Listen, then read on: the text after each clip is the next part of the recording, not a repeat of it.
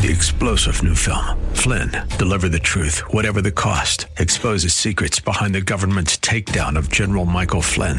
Flynn knew what the intel world had been up to. He ordered the first audit of the use of contractors. This set off alarm bells. He told the truth. He was the most dangerous person for Donald Trump to hire. They had to get rid of Flynn. Flynn, deliver the truth, whatever the cost. Available now. Watch it today. Go to salemnow.com. Salemnow.com. Coming up, I'll try to answer the question why is Nikki Haley staying in the race? I'll reveal how cell phone geo tracking might have busted uh, Fani, or as Debbie says, Fani Willis. And Maria Espinoza, co founder and vice president of the Remembrance Project, joins me. We're going to talk about illegals who come, who come here and commit heinous crimes. Hey, if you're watching on Rumble or listening on Apple, Google, or Spotify, please subscribe to my channel. This is the Dinesh D'Souza Show.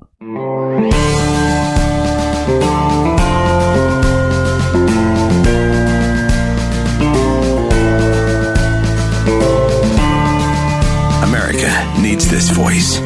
The times are crazy. In a time of confusion, division, and lies, we need a brave voice of reason, understanding, and truth. This is the Dinesh D'Souza Podcast.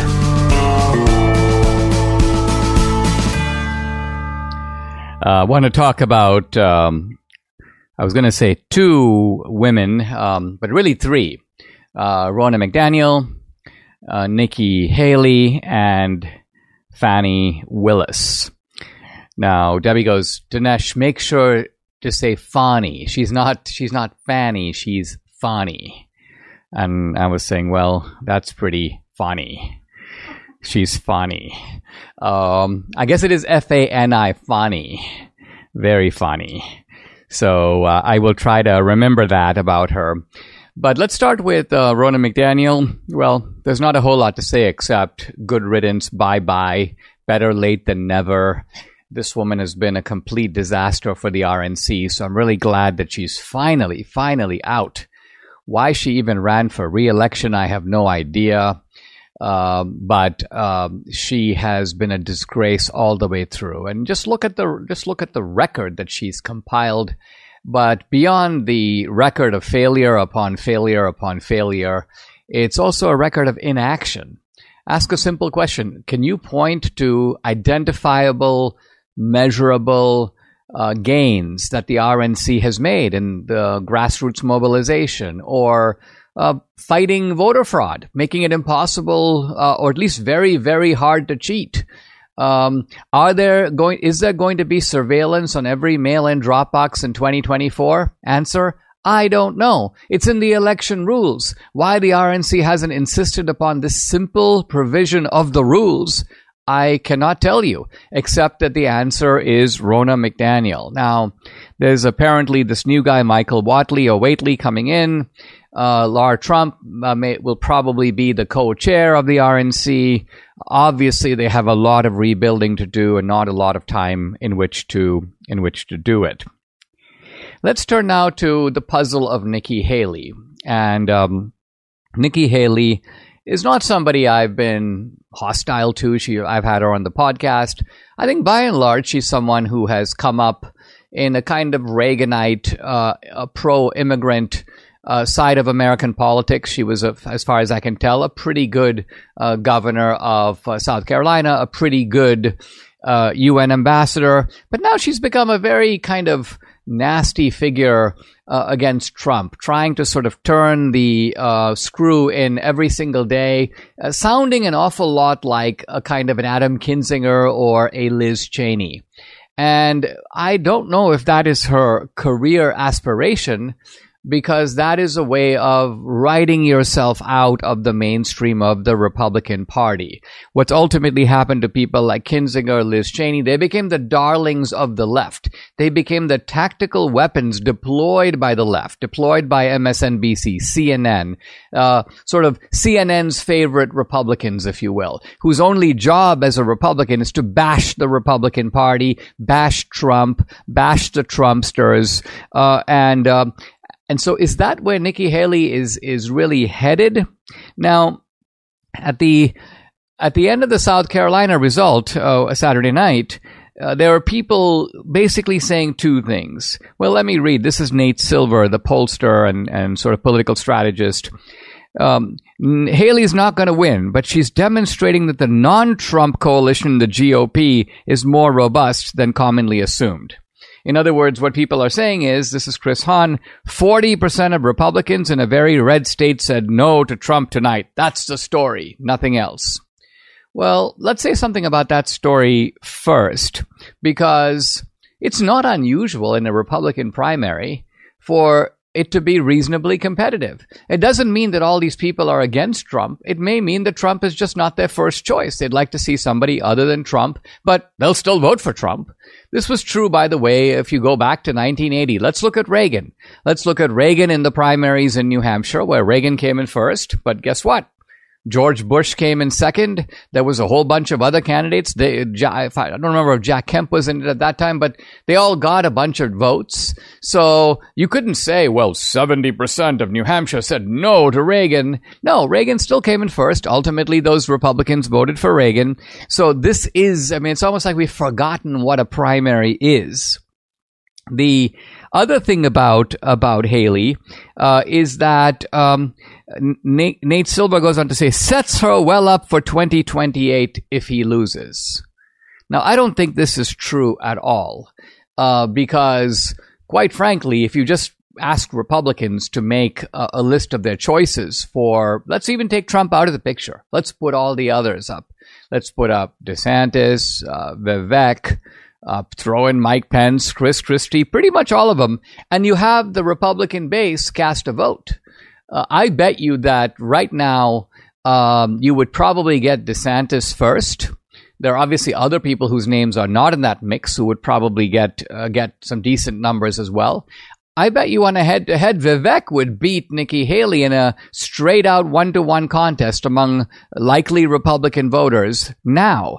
So the idea that Nikki Haley becomes a kind of natural next in line for 2028, I think is unlikely. Uh, uh, in fact, Nikki Haley is very much heading down uh, the road of uh, not even really Mike Pence, because Mike Pence sort of saw the writing on the wall. I think somewhat preposterously, he started out thinking, well, I'm the vice president, I'm going to be the guy. Then he realized this is really not happening. And he was clear eyed enough to realize that, look, I, I, I just better get out of it. Um, and, and he's been kind of quiet ever since.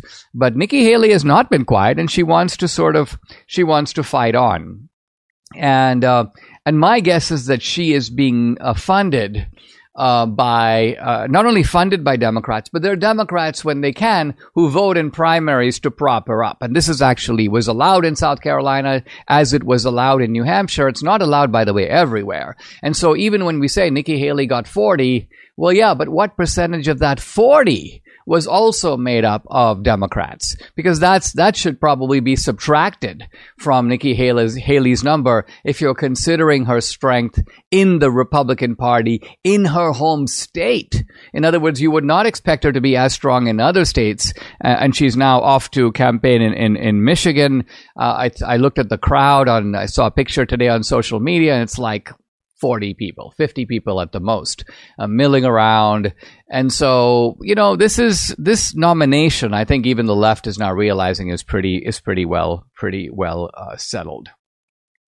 And let me talk briefly. I'll, I'll talk more about this tomorrow because I'm going to go into it in some detail about about Fani Willis. There's a hearing coming up, uh, and I believe it is March 1st, in which these latest revelations are going to be uh, looked at. Uh, and what uh, what are we talking about? What we are talking about, of all things, uh, and again, more tomorrow in the nitty gritty of it. I'll go tomorrow into the meat of it. The um, the issue is cell phone geo tracking. Aha! And it looks like just as cell phone geo tracking was used by our team, by True the Vote, to bust voter fraud in 2000 Mules, it is being used here to bust Fani Willis. How? By tracking Nathan Wade's phone and tracking it with a level of uh, regularity and precision. And what you basically have is time after time after time, he is making late night visits to Fani Willis at a time when he said they were not in a relationship, at a time when they both said we were not in a romantic relationship. And yet here he is from like 1 a.m. to 5 a.m. in the morning, uh, evidently in the vicinity of Fani Willis's apartment. So he leaves, what you see is he's actually talking on the phone to Fani as he's driving. And so the cell phone can actually, he goes, he pings off the cell phone tower near his own house and then you begin to see his car move. It comes into the cell phone region of Fani Willis's apartment or Fani Willis's residence. It pings off of there and it stays off of there for hours. And then obviously early in the morning, he drives back to his own uh, uh, his own abode, uh, and then he's pinging back at his own house uh, later that morning. So this is the this is the tracking. Now, what is the relevance of all this? Well, the relevance of all this is that at the recent hearing, Fani Willis tried to get out of the idea that Nathan Wade had spent all this money on her by saying she paid him back in cash. And while that's on the face of it hard to believe, preposterous, unlikely, implausible, the point is you can't really prove it is false because she could have. Uh, and her dad came on to say, oh, yeah, she had money at home and so on. But they could not have been more clear to the judge where they said our relationship only began in 2022. So no, I didn't, I wasn't involved with him romantically when I hired him to do this job. That would be a conflict of interest. Our relationship developed later. So if you're able to show that they had a romantic relationship before, and I will tell you tomorrow that there is a hundred percent definitive way to show that, it actually goes beyond geo tracking. It simply involves looking at the content of their texts. Because these two sent let me get, give you the number. They had 12,000 interactions in 2021 texting back and forth. 12,000 texts. Okay Let's take a look at those texts. Those texts will settle the matter of whether or not they were romantically involved. More on this tomorrow, but I think, and I kind of agree here with Megyn Kelly, that even though the judge seems kind of sympathetic to Fani Willis, here's Megyn Kelly. They are looking at perjury charges and worse, discipline from the bar. She says, and there is zero chance they can stay on this case. It's done. Are you ready to lose weight but not sure where to start? Well, I understand. Debbie and I were right where you are a year ago. Let me tell you why we chose PhD Weight Loss and Nutrition and why I so highly recommend their program.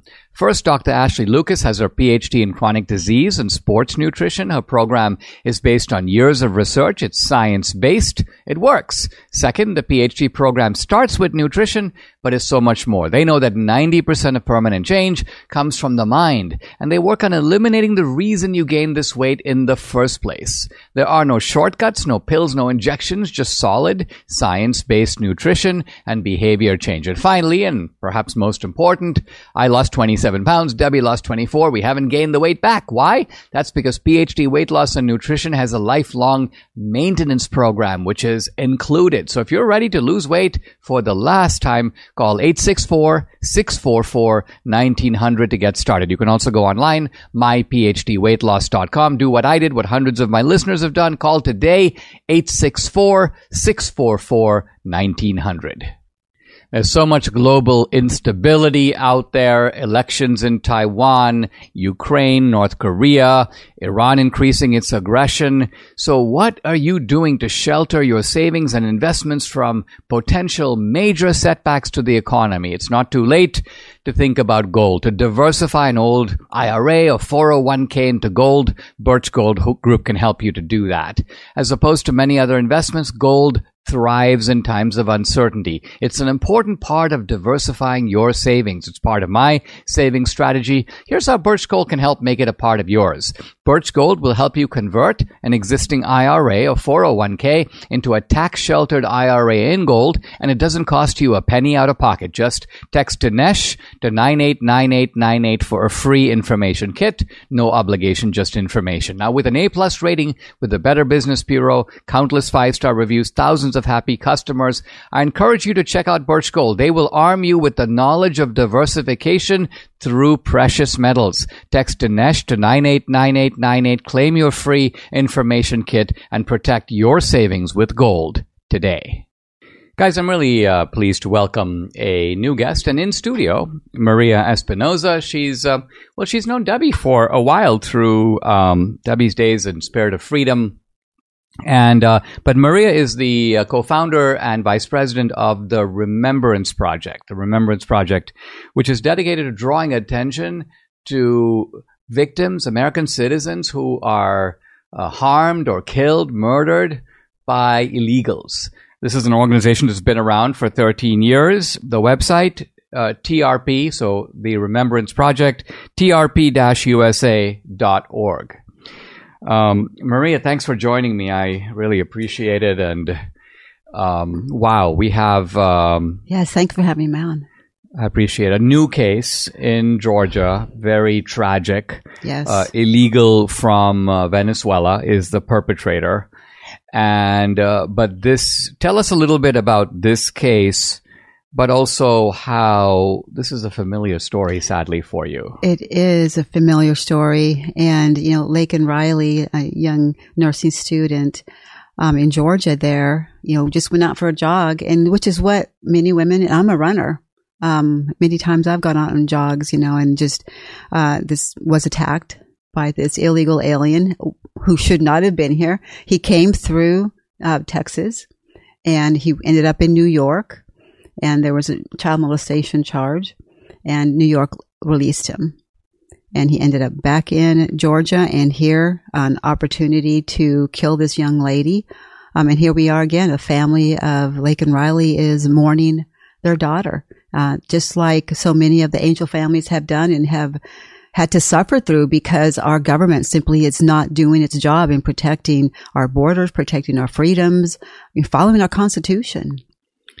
I noticed that in the, the media coverage of this incident, there was an effort to conceal the fact mm-hmm. that it was an illegal. So, um, in I think this was in the Atlanta Journal Constitution. It might have been repeated on CNN. They go an Athens man, meaning yes. from Athens, Georgia, was the perpetrator, saying nothing about an illegal from Venezuela.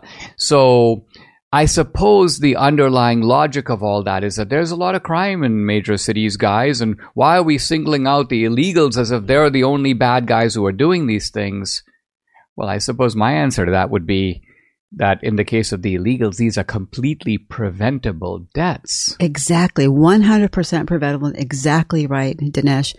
And, you know, we find with the Remembrance Project, we honor remember Americans like you see here in this Stolen Lives quilt banner. These are children, you know, six children whose lives were snuffed out and should still be here. But we find it very difficult in our research to honor remember these good citizens because the media hides it and, and that's what takes place. A Montgomery County man, a, you know, uh, just another resident, but that's not so. And people are, be, are becoming more aware and knowledgeable and they're not depending on the media anymore. And we're doing all our research. But if we don't know who's here illegally and the crimes that they commit, then how can we fix the problem?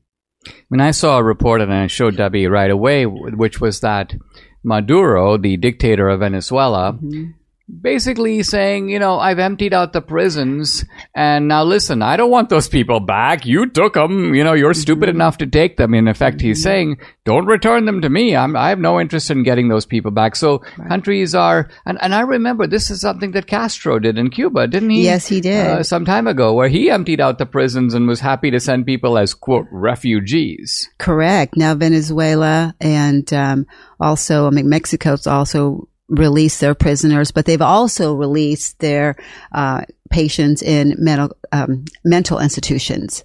So that's what's running around our streets here. And I think all your viewers need to realize that it's very dangerous out there. And I tell young ladies, you know, to arm themselves. We have to protect them ourselves and you've got to be more careful, even in small towns, especially in small towns. I was struck by the fact that in the Iowa caucuses and New Hampshire, this was a big mm-hmm. issue. And it surprised me because we think of illegals in Texas and California. Of course, we've heard about them being bused to New York and so on. Mm-hmm. But, but if it's popping up in Iowa, if it's popping up yeah. in New Hampshire, this is a nationwide problem, quite clearly. And you're saying it's not just even in big cities; it's also now in plenty of small towns. Absolutely. You know, for 10 years now, we've been saying that every state is a border state. And it's, you can see the evidence in, like you said, Iowa. Immigration is about half of their, I think it was a poll that I saw this morning, like 44% of Americans are feeling immigration is the main issue for them. And economy, I think, drops down to in the 30s. What do you think, uh, Maria, is behind this? Because, you know, there are a lot of laws in the country where the enforcement is poor. So, for example, you maybe have tax laws, and a lot of people do shenanigans on their taxes, but they don't get caught because the law is not enforced properly. Or, or speeding. You'll see some guy going, you know, 80 miles, uh, 100 miles past you, and, and you're like, where's the police when we need them to stop this lunatic, right? But it seems that the border policy is different because this is a more like deliberate act. Yes. It's like let's open the board and pretend like we don't have laws Correct. that and and so do you do you agree with the people who say that this is just part of a long-term plan to re um, remake America, uh, remake the political fortunes of the Democratic Party? Because surely the Biden administration is aware that these things are happening. They're willing to turn the other turn away and not pretend not to see it. Now, why is that? Absolutely. It, there's several things going on. I think if people understand that there is a faction out there that want to destroy the Western civilization in a way, right? The American way. So we have to start with that in mind that there are people out there who do not like America or Americans, want us to be communist, wh- whatever it is, you know, but it is certainly is a destruction of America. And there are several ways in which to do it. And, you know, education is one, and you can see what's going on in the education system. Immigration is huge as well. Overwhelm our entire country with people who don't understand their rights, eh, our rights, you know, under the U.S. Constitution, Bill of Rights. So they bring them in. They have, don't understand anything about how America works, how we are governed. Um, you know, there are, you know, the economy and look at what, where we are. I mean, we're paying, you know, three times as much for supplies and look at the food. I mean, there, we can go through the entire list. So if we understand that there is a, element out there that hates America, and what better way to do that than destroy America by overwhelming us with people who do not like this country, don't understand how it works. And it's certainly intentional. And it's, it's obvious. You can see the influx of illegal aliens. It's a wide open border and not even just the border. Look, there, uh, Biden announced it. Biden announced it before he was even elected. I guess, you know. Yeah. Um, right. But, um, so now he announced to the world to come in. You're going to get amnesty. You're going to get money. You're going to get subsidies. You're going, you're going to be able to vote. And that's what's happening right now. But I mean, what a scary thought that, I mean, think about it. It's one thing to say that there's a bunch of, you know, angry professors who want to destroy America, uh, and they don't, they don't like the founding. They don't like, you know, George Washington because he was a slave owner. It's a whole other thing Yeah, to say absolutely. that we have, uh, a president of the United States who is leading the Right. campaign to destroy America. I mean, that is a, a sort of a subversion from within that's almost unimaginable. I mean, what would the founders think about that? Right. It only makes sense. There's, I mean, we get asked all the time, why are they doing this? You know, why are they up there in Washington DC or even the state house here in Texas? Why are they trying to legislate and negotiate with illegal aliens? And I want them to all go home and stop wasting our tax dollars and come home and make sure that our rights are protected. We don't get their rights, our rights from them. They're there to protect our rights. And that's also key.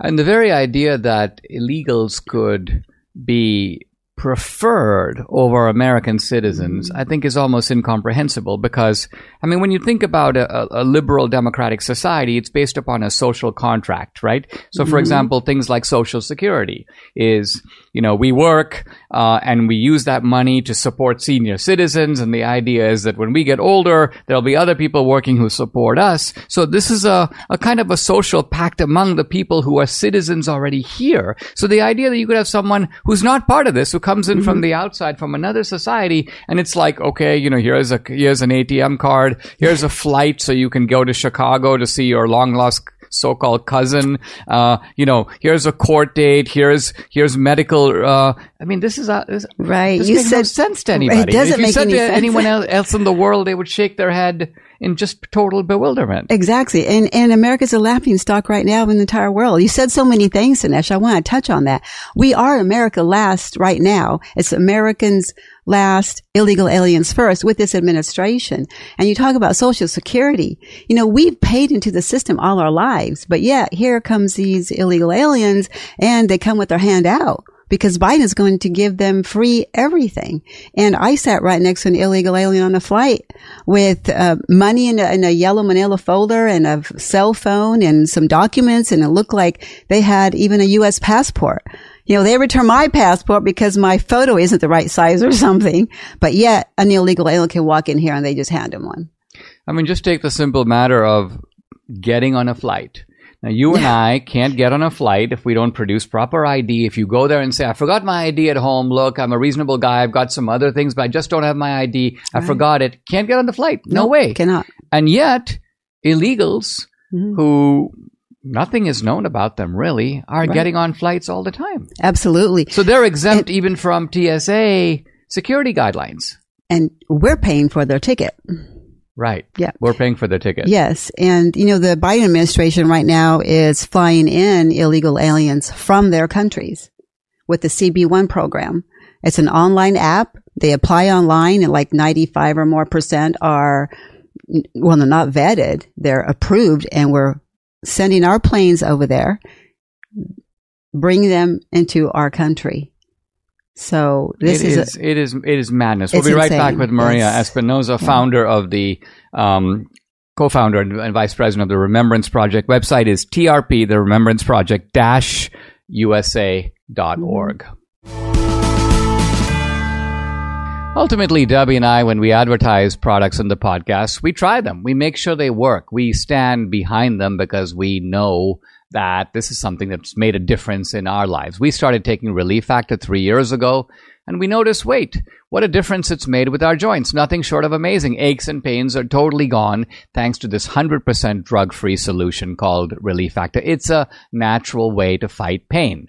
What is Relief Factor? It's a daily supplement. It helps your body fight back against pain. It's 100% drug free. Relief Factor was developed by doctors searching for a better alternative for pain. Relief Factor uses a unique formula of natural ingredients like turmeric and omega 3s to help reduce or eliminate the everyday aches and pains that you're experiencing. Whether it's neck pain, back pain, joint, or muscle pain, Relief Factor can help you feel better. Unlike pills that simply mask your pain for a short time, Relief Factor supports your body's natural response to inflammation so you feel better all day every day. See how Relief Factor can help you with this. This is the three week quick start kit. It's only $19.95. It comes with Relief Factor's feel better or your money back guarantee. So what do you have to lose? Give it a try. Visit relieffactor.com or you can call 800 4, the number 4, relief. Again, it's 800 4 relief or go to relieffactor.com. When you feel the difference, you know it works.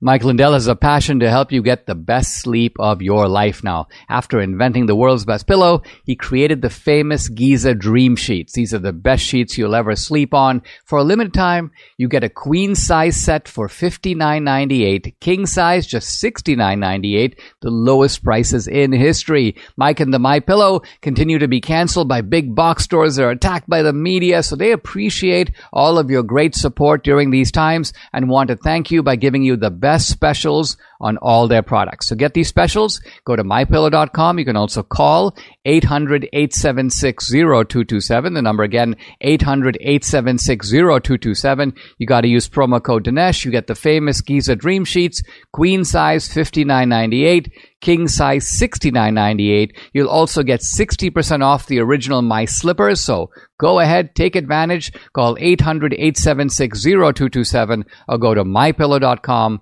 Make sure to use the promo code D-I-N-E-S-H Dinesh. I'm back with Maria Espinoza, co-founder and vice president of the Remembrance uh, Project. Uh, Maria, as we were driving to the podcast, uh, Debbie was saying to me, guess what?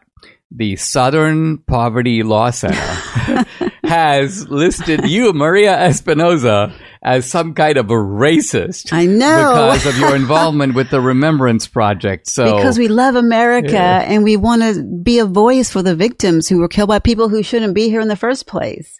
Yes, I'm all over the SPLC website and ADL as well. You know, they mm-hmm. don't like when people stand up for your for rights or for the rights of people who no longer have a voice. I mean, they, it's almost like they. So they can do they consider you like the Latina face of white supremacy or something like that? I, I, mean, your- suppose so. Dinesh. your fo- your focus is on. I mean, when you say the Remembrance Project, to remember not the illegals, but to remember the lives yes. that have been foregone, right? The lives unlived because of people who are victims of crime. Now, give us some idea of how, like, the magnitude of this problem. When did you become aware of? How did you get involved in this? That great question. Um, actually, I do. I will preface it by saying this: that I am a former legal assistant, trial lawyers, wrongful death, and I left that field because of all the death, and it was just too much, you know. And and now I, God led me here, and I would never have thought that I would be doing this. And also, what in what really intrigued me and why we started Timling, my husband and I, uh, watching the TV news uh, one evening, and we saw the uh, case where op- uh, Houston police officer Henry Canales was killed during a sting by an illegal alien. But the reporter talked about another case, uh, Rodney Johnson, police officer, who was shot in the back of the head by an illegal alien years ago, and that his wife Joslyn, also a police officer, filed a lawsuit. And the lawsuit intrigued me. What went so wrong in the death? I mean, in line of duty death. It's all horrible, but what went so wrong that could have prevented that death? And it was an illegal alien that he should not have been here in the country in the first place. And that, um, struck me, uh, you know, struck a chord with me because my father immigrated the right way from Mexico, first generation. And I just thought, certainly this is wrong. Certainly laws are being enforced upon people who shouldn't be here and they shouldn't be here in the first place. And there we learned about sanctuary city policies. Never heard of before. Um, I think a lot of people now know what sanctuary city policies are. Um, but back then, and you know, 14 years ago, we didn't know. And I thought certainly two, three years that our elected officials who we have faith in would do something about this and make sure that these laws are enforced. But sadly and surprisingly, and maybe naively on our part, they knew and they just refused to do anything about it. So we were um, up in Austin plenty of times testifying. Uh, I've testified before Congress as well in 2017 on national security, sitting right next to the Border Patrol Council president. You know, what is a little Latina, right?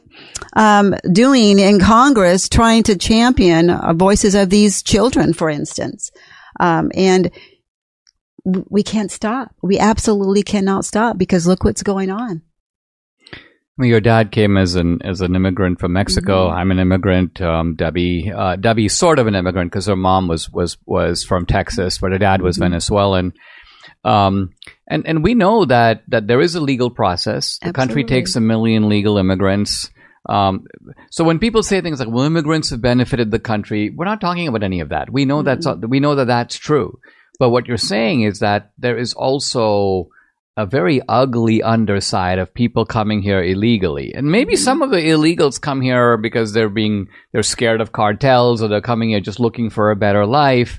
They should still do it the right way. But there's uh there's another element of of gang members, of criminals and and we have no process am i right of of sorting that out and and keeping these people out because what information do we have on some guy coming not just from mexico but far away countries that are even beyond mexico Absolutely. You know, number one thing I think people need to understand is that nowhere does it say that the United States has to let anyone into our country. So let's, that's the baseline. Nowhere does it say we have to allow anyone into our country. And, you know, number two, they, un- they need to understand that the cartels control the entire southern border. Um, and anyone who negotiates with the transnational criminal organizations, you know, you owe them. So let's, let's keep that in mind when, you know, someone is looking to hire, um, domestic help or lawn or whatever. you know, or any construction work or any job to help aid and abet illegal, abet illegal aliens to remain in the country. So there are plenty of times that there are painters or corporations, even companies even set up by illegal aliens that they're running and taking orders from the cartels.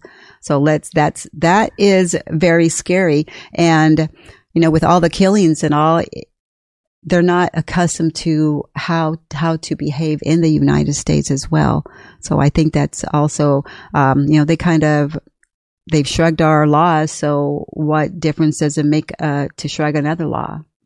Maria, what was your experience prior to Biden with the Trump administration? How did they handle this uh, situation? Because the problem of illegals goes back quite a while. Yes. But of course, the, the degree, the magnitude of it, the number of people coming over, and the type of people coming over isn't necessarily the same. What was your what would be your kind of report card on the Trump administration? Oh, well, the Trump administration, well, first of all, Donald Trump, the candidate, was absolutely fantastic. In 2015, when he came down those escalators and said that Mexico isn't sending the very best, uh, I told our families that we were working with and our state coordinators to get on the airwaves wherever they could on social media and say we support his this man's words.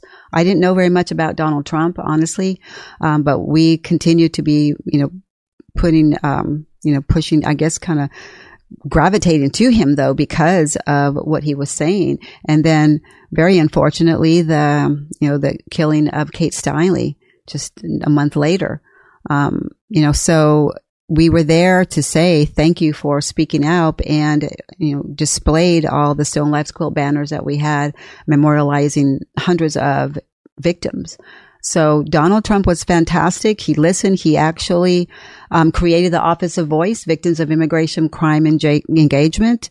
Um, my husband wrote a draft white paper for that. Um, and, you know, he invited us up when they opened and rolled it out.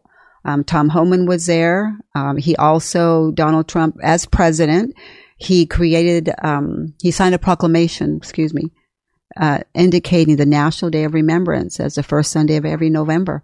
Nowhere could we ever go and get that, you know, recognized. Uh, so we extended that National Day of Remembrance into a Remembrance Month, and I brought our Remembrance flag here. I can show it's a little yeah. garden flag, but we would like a police officer helped design this. You can tell um, but we want this to be um, displayed all year round, but especially in the month of October um, to you know unite people and let the families of the victims know that we stand behind them. You know, you know, just yesterday, um, one of the families, and it gets it gets a little emotional. Um, texted and uh, eh, they have reactions, you know, after they see these, you know, killings.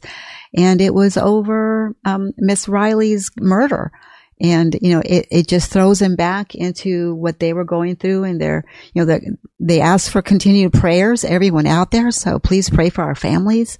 I mean, the um, sheer, I'm sure it brings up the sheer futility yeah, of it. You absolutely. know, just the, like the why. Their own government and, not listening to them. Right. You're yeah. being betrayed by your own leaders. Ex- yes. Do you agree that with people who say that, that really, in some ways, 2024 is the year that America hangs in the balance because mm-hmm. if you were to take the policies that we've seen over the last almost four years and project them out another four years, mm-hmm. it's kind of hard to see what's going to be left of the country.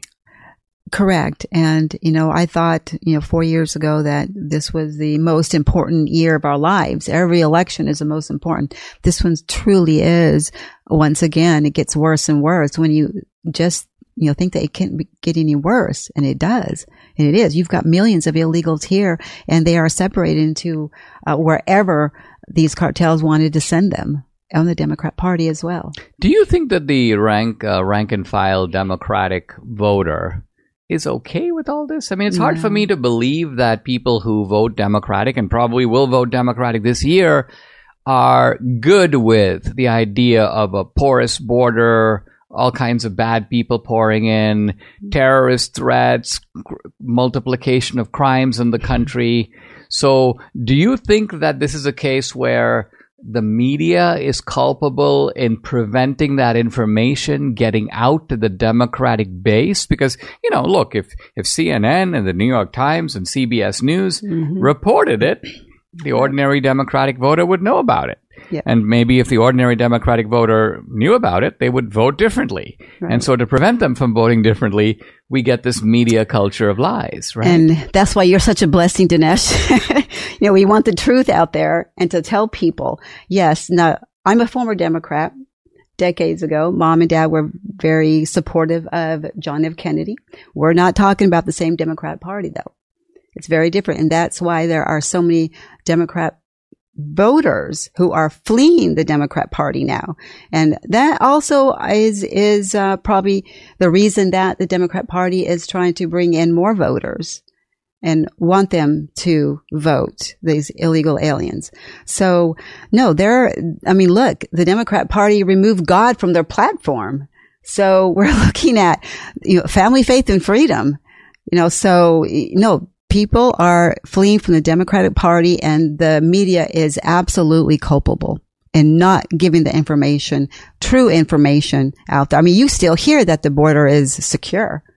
It's not secure. It's not secure. Mm-hmm. Now, you have a petition on your website, and I want to direct people to the mm-hmm. website so they can check it out. Um, it's the Remembrance Project. So TRP, the Remembrance Project, dash. USA uh, dot org. Uh, Maria Espinoza, thank you very much for joining me. thank me. You. And Dinesh, let me tell you, the petition is to help keep a killer in prison. So the parole is coming up and the family has asked us to help out. And this is one of the things that the Remembrance Project does is support the families any way we can and also with the chaplaincy program. Yes. Thank you, Dinesh.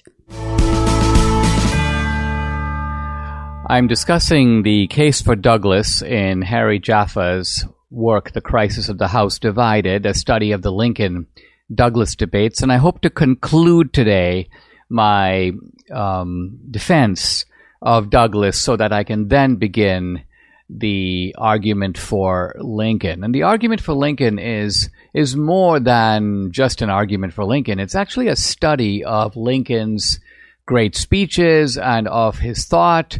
And so we can learn a lot about Lincoln and we can also apply some of those lessons about Lincoln to the situation that we're facing in the country today.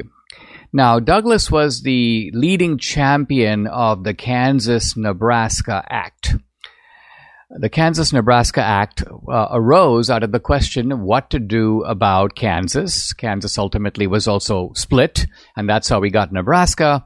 And the Kansas Nebraska Act was based upon Douglas's cherished idea of popular sovereignty. Let the people of Kansas and then Nebraska decide for themselves if they want to have slavery, yes or or no. And this notion of popular sovereignty uh, superseded the old idea, which was based on a kind of regional or sectional compromise. I mentioned both the Missouri Compromise of the 1820s and then also the uh, Compromise of 1850 that was all based upon the idea that we will let the states south of the Mason Dixon line make up their own mind about slavery, but no slavery north of the Mason Dixon line. And, uh, and that was the old arrangement which was uh, overturned by the Kansas Nebraska Act, or at least by the principle embodied in the Kansas Nebraska Act. Now, ultimately, it was the tremendous reaction against the Kansas Nebraska Act, which Douglas had hoped would be a new type of compromise, a compromise that would work, that would hold the country together. But it didn't hold the country together. And it didn't hold the country together because ultimately it was, this compromise was viciously attacked from the South by the Calhoun forces and also from the North by the Free Soil uh, forces led by people like Charles Sumner, who was the senator from um, Massachusetts, and um, also by very powerful northern newspaper editors, people like Horace Greeley, and who was the editor of the New York Herald uh, Herald Tribune. Now, uh, Douglas, at one point earlier in the debate, had given a speech uh, responding to Calhoun, where Douglas said this.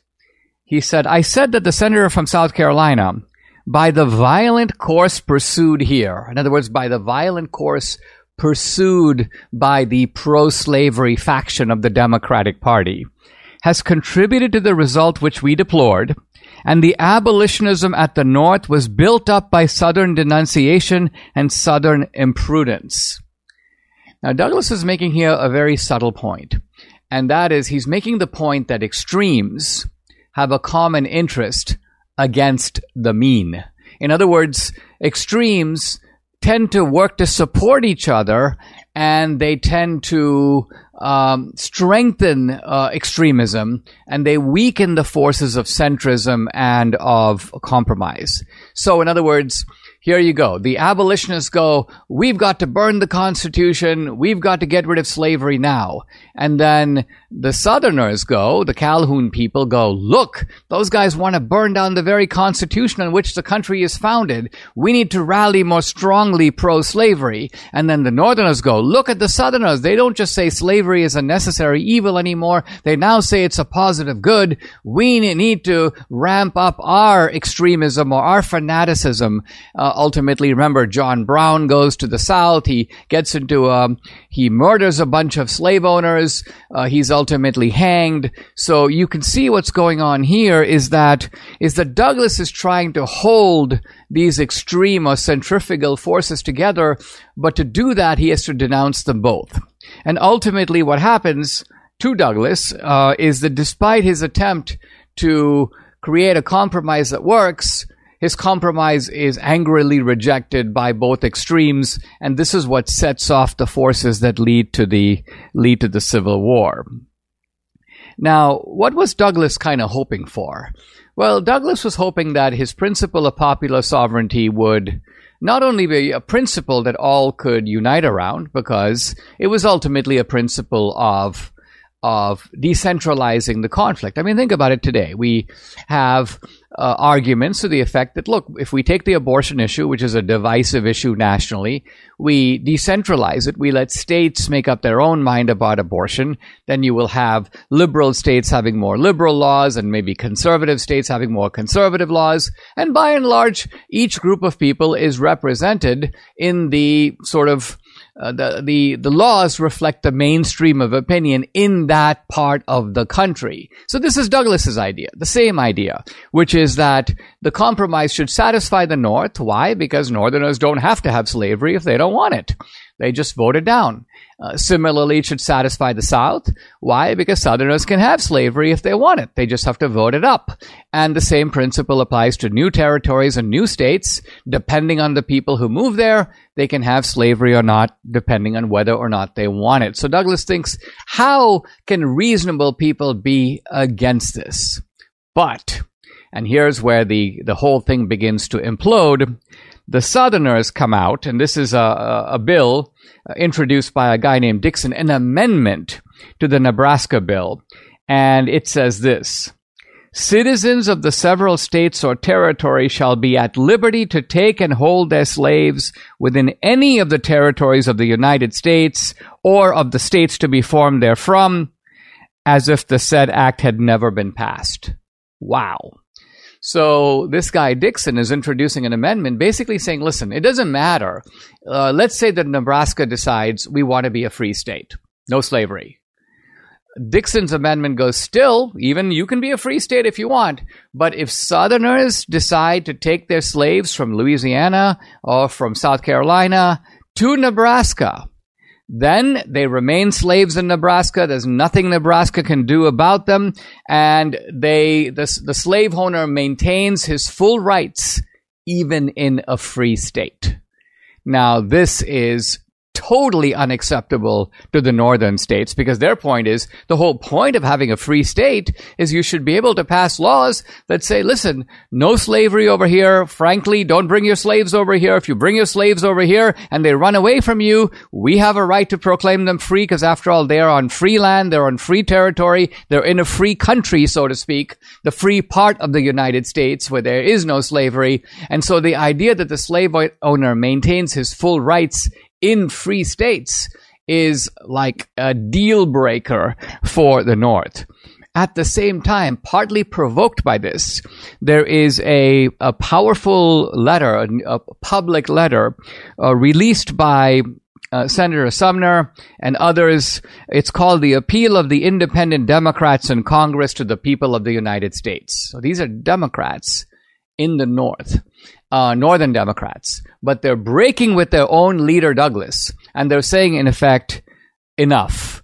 They say, we arraign this bill as a gross violation of a sacred pledge, a criminal betrayal of our of precious rights, um, a parcel, uh, part of an atrocious plot to exclude from a vast unoccupied region immigrants of the new world, from the old world, and free laborers from our own states and convert it into a dreary reg- region of despotism inhabited by masters and slaves.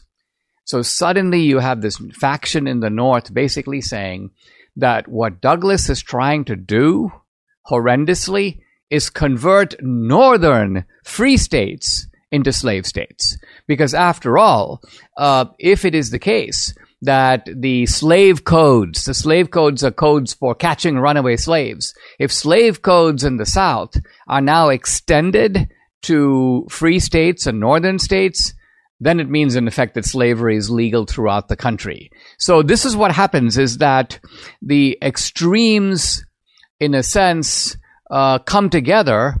They come together from each side and they pummel the mean. They pummel the guy in the middle who's trying to make a compromise. So here you have poor Douglas. And um, Douglas, I think, uh, looked at it from his own point of view, is not a pro slavery guy. Uh, and uh, he is trying to find a way for the free soil movement in the North and the slave owning factions in the South, by the way, both of them are in the Democratic Party at this time, to hold together, to find a, a way that they can coexist. And what is happening is that the Southerners are getting more extreme and saying, no, uh, we're not even satisfied with this compromise. And the Northerners are then saying in return, we aren't either. And then this is what causes the, uh, the, the, the, principle of popular sovereignty to s- sort of implode, the Kansas Nebraska Act to uh, go down in flames, uh, and then ultimately you've sort of unleashed the sectional fanaticism that leads ultimately to 1860 and leads ultimately to the Civil War. Subscribe to the Dinesh D'Souza podcast on Apple, Google, and Spotify, or watch on Rumble, YouTube, and SalemNow.com.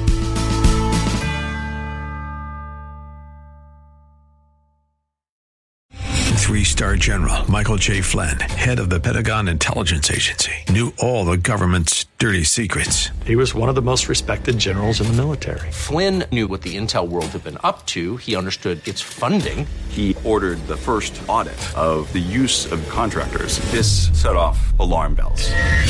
The explosive new documentary, Flynn, Deliver the Truth, Whatever the Cost, uncovers the facts behind this scandal. Flynn told the truth. He was the most dangerous person for Donald Trump to hire. I find out the worst enemy that I'm going to face in my life is right here in America. They took my assessment and they wanted me to change it. And I was like, I'm not changing it. They had to get rid of Flynn with in depth interviews, archival footage, and never before seen personal records of the man behind the headlines. I just felt like I was drowning. Flynn, deliver the truth, whatever the cost.